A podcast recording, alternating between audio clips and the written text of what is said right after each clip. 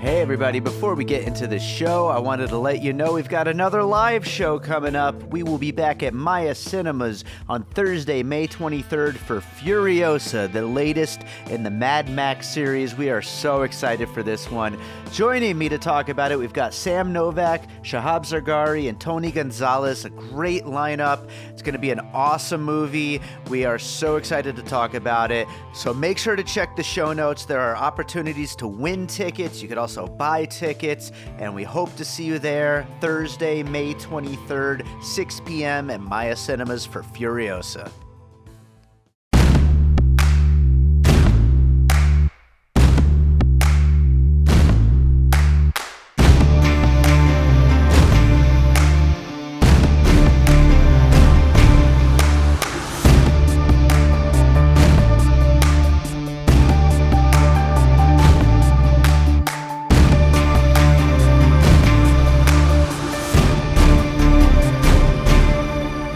Right, welcome to another episode of Piecing It Together, the podcast where we take a look at a new movie and try to figure out what movies inspired it. And today on the show, we are finally going to talk about a Pixar movie. We are talking about Pixar's latest, Luca, which is a fun little movie set in Italy with fish creatures, and uh, there, there's there's a lot of fun stuff to get into with this one, and I'm just happy to finally be covering a Pixar film. Uh, joining me is Carson Tamar from the Clapper Cast, and it's his first time on the show, and we have a great conversation coming up. So before we get into that, I uh, do want to remind you, as always, to make sure you're subscribed to Piecing It Together wherever you listen to podcasts, and of course, you can follow us on social media at Piecing Pod.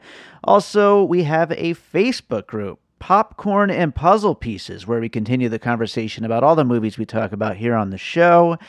And uh, aside from that, you know, the old spiel rate and review us on Apple Podcasts or Podchaser. Five stars would be awesome. We love it when you leave those ratings, those reviews. I do enjoy hearing what people think of the show. We just had a really nice review from the Potato Lady podcast reviews, which uh, gave us 20 out of 20 potatoes thanks so much for that. Um, yeah, I, I, just love when I find out that people are out there and listening and that they're enjoying what we're doing. I love making the show, and uh, it's just great to get that feedback. So definitely um, let us know what you think.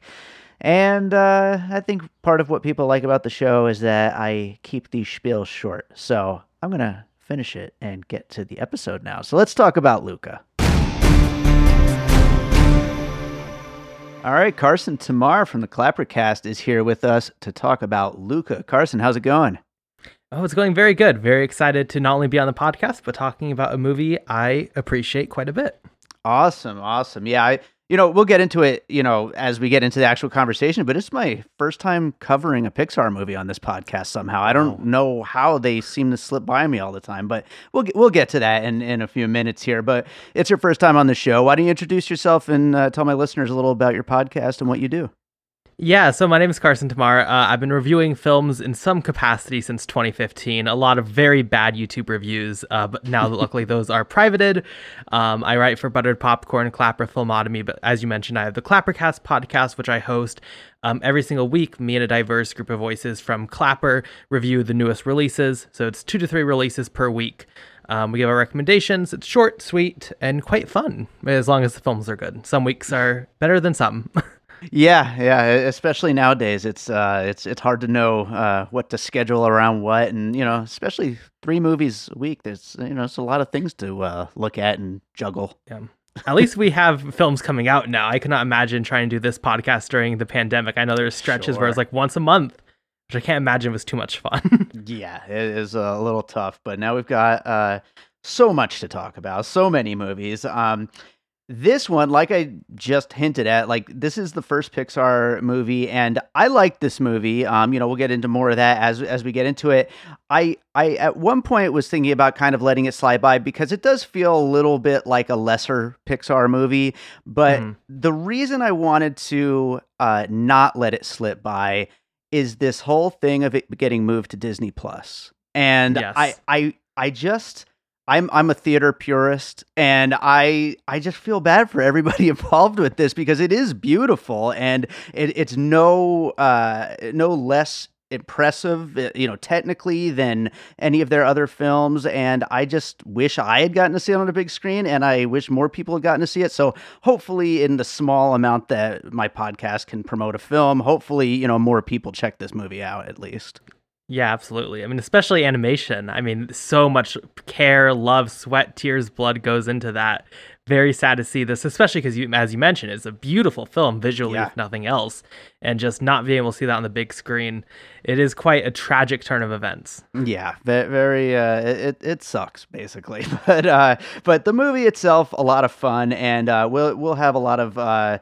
Interesting puzzle pieces to bring up here, I'm sure. Uh, but before we get into them, I do want to ask you. I mean, obviously, we kind of touched on it a little bit already, but um, was this like a big one on your radar while it was, you know, on the way? Or are you a big Pixar fan? I wouldn't say I'm the biggest Pixar fan. There's quite a few films I appreciate, um, especially the recent ones. For some reason, I'm an onward defender where like no one else is. Um, but I wouldn't say like I you know like the Toy Story franchise. I very like in a memeing way. I'm like, oh, I hate that franchise. I'm not a very huge Pixar fan. I would say compared to other people, but this one immediately was on the radar. I mean, we'll mm-hmm. get into it, but I'm a huge fan of Call Me by Your Name, and obviously like the meme around this one became sure. it's Pixar's Call Me by Your Name. Um, and just seeing what Disney would do. Disney's such a strange company where like I really appreciate a lot of their thematic elements, but then like you know they do some very morally bad things. So it's just it's a company I'm always interested in, but at a very like distant thing. Right. I'm always excited. I'm interested in what they're doing, but it's really hard for me to be excited. But yeah, this ended up being one of my most anticipated of the year.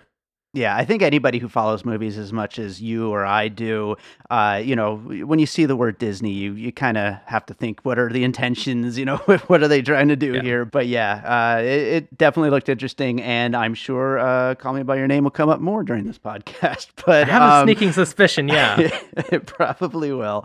Uh, but yeah, let's start getting into puzzle pieces, and we'll talk more about everything that goes on in this film along the way. But what do you got for your first piece? So my first piece is going to be a Hayao Miyazaki uh, film and show. There was a film, but the show is what I'm more familiar with, which is Future Boy Conan. This is his early work, a very young Miyazaki before he went to Studio Ghibli. Um, and I think the dynamics, I mean, if you watch that show and film compared to this, the dynamics are almost exactly the same. Granted, not sea monsters. We have this young boy, grew up on an island, has some unique powers. He meets this other boy. They go on adventures. They meet this young girl who's really strong. And it's basically the dynamics of Luca, um, as well as, I mean, it's Hayao Miyazaki style, which I'm sure we'll get into even further on this podcast. But I think this is a film that is very mundane at times. It very much so plays in the realm of kid drama. The biggest mm. drama, really, in this film is they want to win a race to go yeah. win a Vespa, to buy a Vespa. Um, and, you know, there's this whole side plot where there is important stuff here, right? They're in this village where the sea monsters literally get killed. They want to kill these kids. Yeah. But it doesn't deal with that drama. It's all about like the kid side of it. And Future Boy Conan is very much the same. There's a lot of political drama and there's some very serious things going on, but it's always framed around these kids just wanting to have fun. And the dynamics almost perfectly translate into Luca. So that's definitely like a comparison I see. Awesome. Awesome. I've never seen that one. And I, I will say I, I mentioned that I hadn't done a Pixar movie yet on this show, and I also haven't done a lot of animated films in general. And I think part of the reason is that I don't see enough animated films. I, I, I try to see as many as I can, but I, I, don't really get to all of them, uh, all of the major ones. And I do find yeah. a lot of the times when I do watch animated films, the first things my mind goes to are other animated films. They seem to like, you know, borrow from the other greats within, you know, the worlds of animation. And so, you know, that makes sense. I'm sure there's going to be a lot of animated things on this. And, uh, yeah, it, it sounds like a really interesting piece, that Future Boy Conan. Yeah, animation's weird. It work, it lives in its own little world, which is exciting and also sometimes terrifying to kind of get into. Sure. So yeah, yeah. definitely get that. Absolutely, absolutely. Well, uh, I'll go for my first piece, and this is a, a, very obvious one, so I figure I'll get it out of the way first. Um, and I usually try not to uh, dig into the past of the same either director or, in this case, studio. But I'm going to go with Pixar's Finding Nemo mm. because going back to 2003, they were already dealing with these kind of societies under the sea of aquatic life and dealing with the whole culture. And everything is kind of you know an analog to regular human culture except for it's fish in that, and here it's fish creatures. Um, and of course, this takes them up into the world uh, above land. Uh, although I guess some of that happened in Finding Nemo as well. But um, or was that the sequel? Eh, whatever. But you know, and, and the the main plot, you know, like kind of deals with trying to get outside of your element and uh, you know get your own life and your own um, adventures away from family and all the troubles that brings you into and the dangers that come along with that as well as the adventure and the fun that comes along with that and uh, and friendship as well is another big theme throughout both movies yeah, that was also on my list actually, and specifically the family aspect of it, of the Mhm. parents having to let go. I mean, I think it's a very universal theme, probably for anyone who's a parent, is that experience of letting your kids go and go out into the world. Um, and where I, it, I wouldn't necessarily say it's a one-on-one comparison, considering it was Pixar, considering you also have the ocean element. I think I would agree that's a pretty uh, solid comparison and pretty clear um, inspiration. Yeah, and I, I feel like I don't want to say that this movie would be better if we got more of the family aspect because I do think that everything that happens on land and with the adventure and the you know the meeting new people and getting the whole fish out of water thing uh, all that really works really well. But I really enjoyed the family stuff and I kind of would have liked to have seen more of it. I thought Jim Gaffigan as the dad was really funny and great and uh, I didn't even realize it was Sacha Baron Cohen as the uncle um, until after the fact um, but there, there's a lot of fun stuff that's happening with the family, and um, you know, I, Pixar just does family so well. Yeah. So, what do you got for your next piece? So I w- would say Finding Nemo. Since you already said that, I do want to. Ch- is it okay if I change one of my picks? Sure, go for it. I'm going completely off, you know, idea here. I'm going to go with Lady Bird. A little Okay. bit of a weird comparison, but you have that feeling of adolescence feeling different, not fitting in where you are and desiring more. And specifically towards the end, where she finally does leave her family, but you get that beautiful connection where that in some ways brings her closer with her family. Yeah. Luca as a coming of age story. I think especially towards the end, you can see a very similar path here. And I think that entire just aspect of feeling different in your adolescence, something a lot of people feel. And I feel like these are two films that in a similar matters brings that to life, but never gets too serious with it. It never loses the fact that she is a teenager. It never loses the fact that he is a kid. They both want to have fun in their own ways and go and live their lives however they see it. Um, so I would definitely see some comparisons between this and Lady Bird. Yeah, I think that's a great piece. I hadn't thought of that beforehand, but um, it, it definitely fits. And you know, both films really deal with just how messy that whole thing could be of trying to have your own identity away from your family, but still wanting to be connected because they are your family. And Lady Bird is such a great movie when it comes to like you know exploring those kind of themes. And I definitely see the connection there. I think that works really well. So I will go to another one here.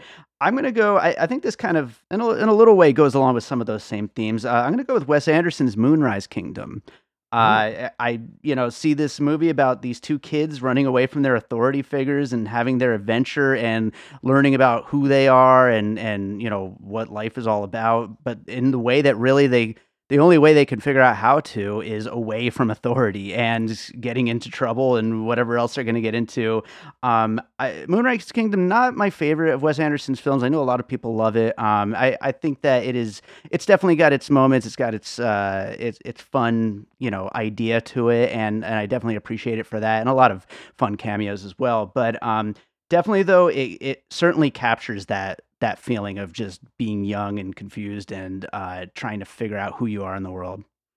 Yeah, I'm in a similar boat with you when it comes to uh, in the enjoyment of Moonrise Kingdom. I actually would even go to, as far as say that's one of the weaker Wes Anderson films, to the probably hatred of a lot of people on film yeah, Twitter. yeah. um, I do find it very interesting. That is his first feature after his stint in animation with Fantastic Mr. Fox, tying that to an animated film. I think that if you look at Wes Anderson's career, not to get fully into it, but I think like Fantastic Mr. Fox is a very clear turning point in his not necessarily narrative, but even the visual aesthetic, especially. And I think Moonrise Kingdom captures a lot of that magic that is normally found within animation, and I would say is captured in Luca also. So I think that's a g- genius comparison.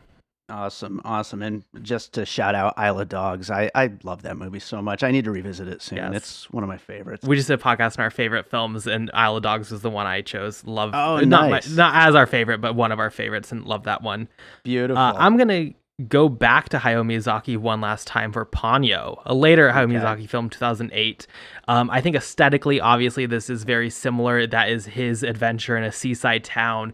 You have this little creature called Ponyo. She comes from the ocean, so you get a lot of that underwater aesthetic, but also you get that coming uh, fish out of water story, and you get a lot of, especially in the later portion of that film, accepting of who someone is and their past. And with Luca, obviously, you have um, their dealings of not feeling accepted by humans due to their eh, you know status of sea monsters. So there's definitely mm-hmm. a tie there but i would say especially aesthetically you can draw a lot of comparisons between these two films especially in those underwater scenes. You get that really goofy fish look and you get these beautiful blues that just echo around it. Just it feels like a piece of art which is very common in both pixar and studio ghibli.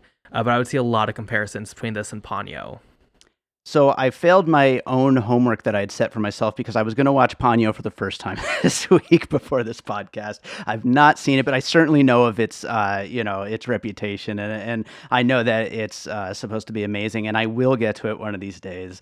Uh, but yeah, definitely, I, I, think that needs to be uh, brought up as a puzzle piece here. It's you know, it seems to be a major influence on, you know, especially for a Pixar movie that's not so just big and giant adventurous. You know, I mean, the the stakes are so much lower in this. You know, they're just trying to just be kids and win a Vespa. You know, it's just so much so much more of a chill version of a Pixar movie, and I think uh, some of that inspiration comes from that Studio Ghibli thing. Absolutely, yeah. So I'll go with my next piece, and uh, this is one I'm sure is uh, inspired by Ponyo and a lot of Studio Ghibli stuff, uh, and that's last year's Wolfwalkers. Um, of course, this movie might be a little too new to truly be inspired by Wolfwalkers, but I do think it fits really well thematically, and uh, you know, is a really good companion piece to that film.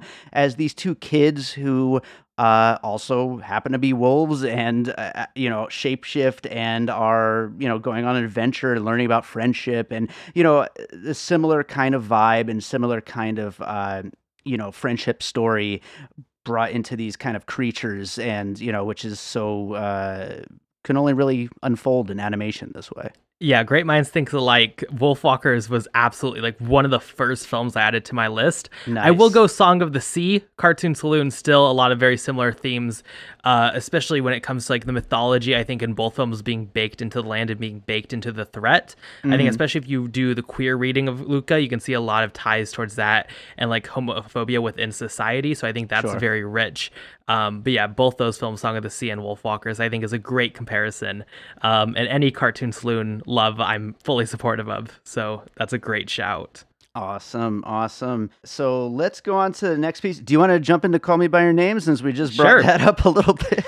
yeah, that is my last pick. I mean, it started kind of as a meme. Two boys spending a summer in Italy. You have the name Luca, obviously Luca Guadagnino directed "Call Me by Your Name." Sure. Um, but I think it goes really deep. Not only do you have the queer reading of Luca that you can clearly like read into as a coming out metaphor, um, especially towards the end. There's some lines of dialogue that's just very on the nose um, and being open about who you are. But I think yeah. more about just being proud and having a mentorship that makes you proud of who you are. One of the most underrated aspects of "Call Me by Your Name" is the Jewish aspect aspect of it, mm-hmm. um, where Timothée Chalamet's character is not proud. He doesn't wear the Star of David. He's not necessarily. He says that they're Jews in hiding, hmm. um, and yeah. Oliver comes in and just like completely turns on its head, and he's so proud of who he is um, yeah. um, that he inspires Elio to complete to start wearing the Star of David. And just in general, you have at the beginning of the film a boy who's not necessarily confident in who he is, still trying to figure himself out sexually and just in a ton of different ways. And towards the end of that film, due to this mentorship, whether or not love was there is not really the point, but you have that solid figure where it made Elio feel okay with who he was and feel proud. And in Luca, you see that as a two way street between the two characters. Um, and I think it's quite beautiful. I think it's a beautiful aspect to Call Me By Your Name. And I think it's a beautiful aspect of Luca, whether or not you want to have the queer reading. I think that's mm-hmm. completely optional, but I think it goes deeper than that. Um, and I, I think obviously I think Call Me by Your Name as an Italian film I would also say is just clear inspiration. Yeah, absolutely. Yeah, I mean you really have all of the above, all of those things there. And I would uh, also add in they spent a lot of time in the water and called me by your name, so you got that too. They sure love yes. swimming. I mean, I guess if you were living there, why wouldn't you be swimming all the time? So yeah, fair enough. yeah, yeah. Uh, all right, cool. My, my last piece. I mean, I this was one of the first ones when I first saw the trailer for Luca, so I, I thought it had to be included still. And that's The Shape of Water from Guillermo del Toro. I think uh, a little bit of the creature design um, and the, the way that these uh, fish monsters look when they're underneath the water. Um, you know, definitely takes a little bit of an inspiration from Guillermo del Toro, who himself, of course, took inspiration from a lot of things that came long, long before that. Uh, but that movie won a bunch of Oscars and is big in the public consciousness over the last decade. So I think it's clearly there. Absolutely. I would not argue at all about that. so uh, yeah, that that is um, all of my pieces. So let's go ahead and do the finished puzzle, and then we'll get into any closing thoughts we have here. Uh, finished puzzle for Luca includes Future Boy Conan, Finding Nemo, Lady Bird, Moonrise Kingdom, Ponyo, Wolfwalkers, and we snuck Song of the Sea in there as well. Uh, Call Me By Your Name and The Shape of Water. I'd also actually throw in Little Mermaid while we're at it. That could yeah, I'm shocked with... we went through this entire thing without mentioning that one. yeah, I was just thinking about it. It was on my mind when I was making my list, but I didn't actually have it on there. But uh, yeah, that, that's got to be on there too. So um, awesome. Uh, is, is, are there any like main points that we didn't quite get to uh, while going through the puzzle pieces that you wanted to bring up?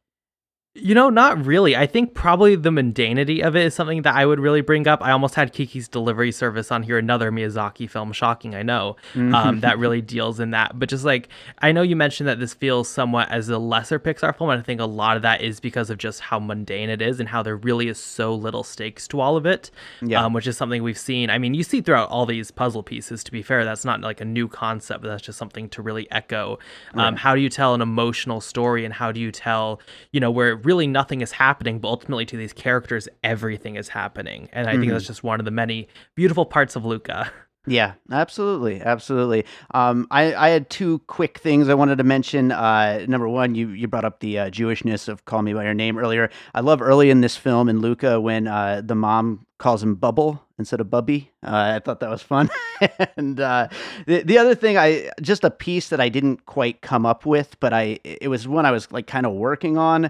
Uh, the whole Vespa angle. I I was trying to think of a movie where like the thing that's driving the action is so just you know silly and like like not a big deal but it's like it means everything to our hero characters and i couldn't quite come up with yeah. like a good one for that but i'm sure it's something i've seen before you know one of the hundreds i'm sure yeah i was scrolling through my Letterboxd, just seeing like oh yeah that could be that could be it but yeah there's always that thing that's on the tip of your tongue yeah exactly exactly but right on, yeah, I think that uh, that covers Luca, and um, definitely fun movie. People should uh, check it out.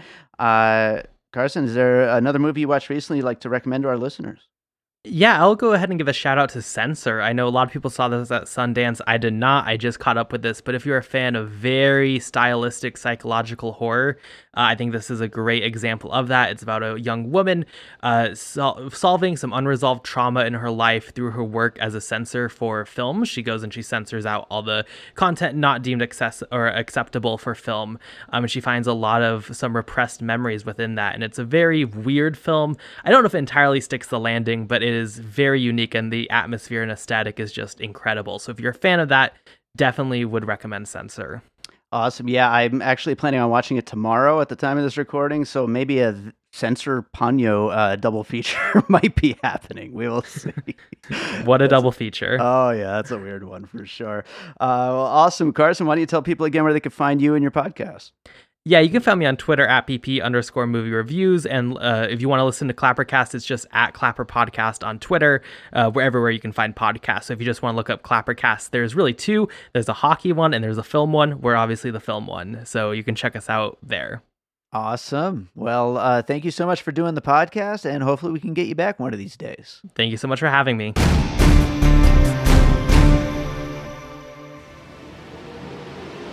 Are you obsessed with? Movies.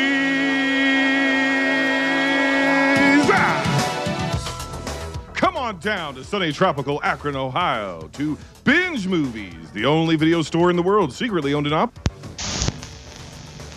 Our courteous and polite staff are joined by film critics and podcasters from around the world to review, rank, and eliminate all but those movies most worthy of preservation for all time, even beyond the end times and most worthy of your time. Our staff also has perfectly curated shelves just to make your entertainment choices that much easier. So come on down to Binge Movies, available on all of your favorite podcast apps. We've got the hits. All right, so I hope you enjoyed that conversation about Pixar's Luca. Thanks to Carson for joining me for that one. Uh, make sure to check out his podcast, The Clappercast. And uh, yeah, thank you so much to all of you for listening. Uh, if you like what we're doing here on Piecing It Together, make sure you are subscribed. There are so many more episodes to check out. Um, they just seem to keep popping up left and right. I don't know. There's so many movies to cover, um, but I'm going to try to keep covering them and keep doing these episodes. And uh, next up will probably be Fast and Furious. F9. I can't wait. I'm so excited, even though everyone seems to hate it.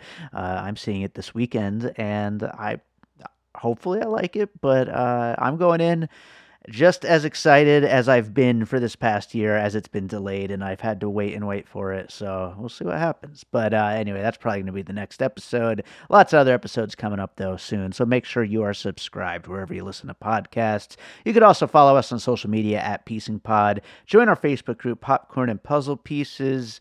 Make sure to rate and review us on Apple Podcasts or Podchaser. Share the show with your friends. If you like what we do here, make sure to share the show, share our episodes, reply, let us know if we missed any puzzle pieces, you know, reply on social media, all that kind of stuff.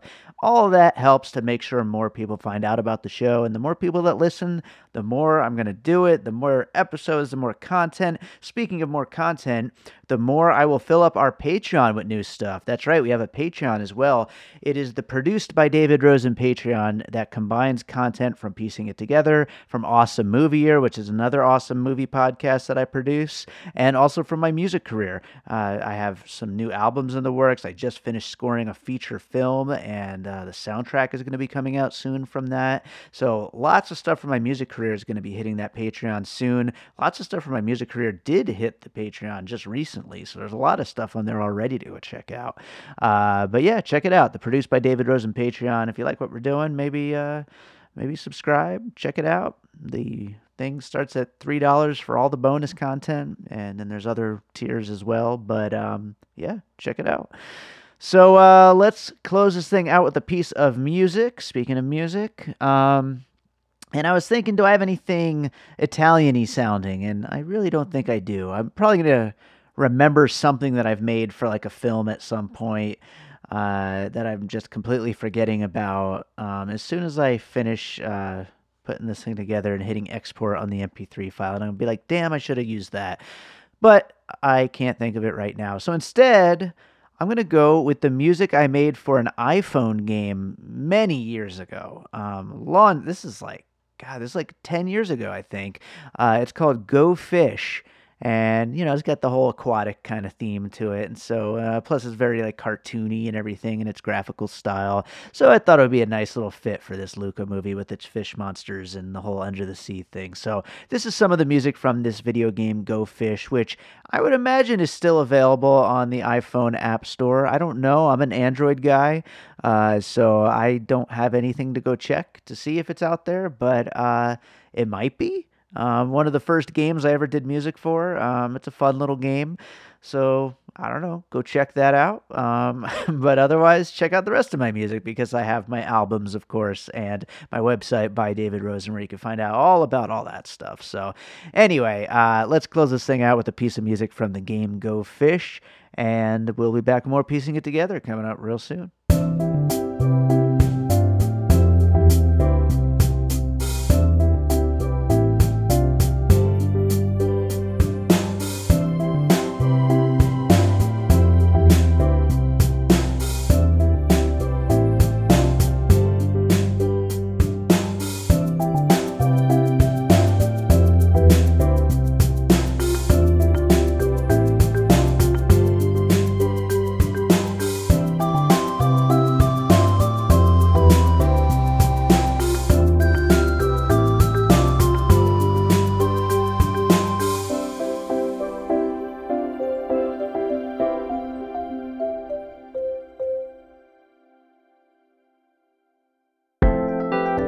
Points West production, produced by David Rosen in Las Vegas.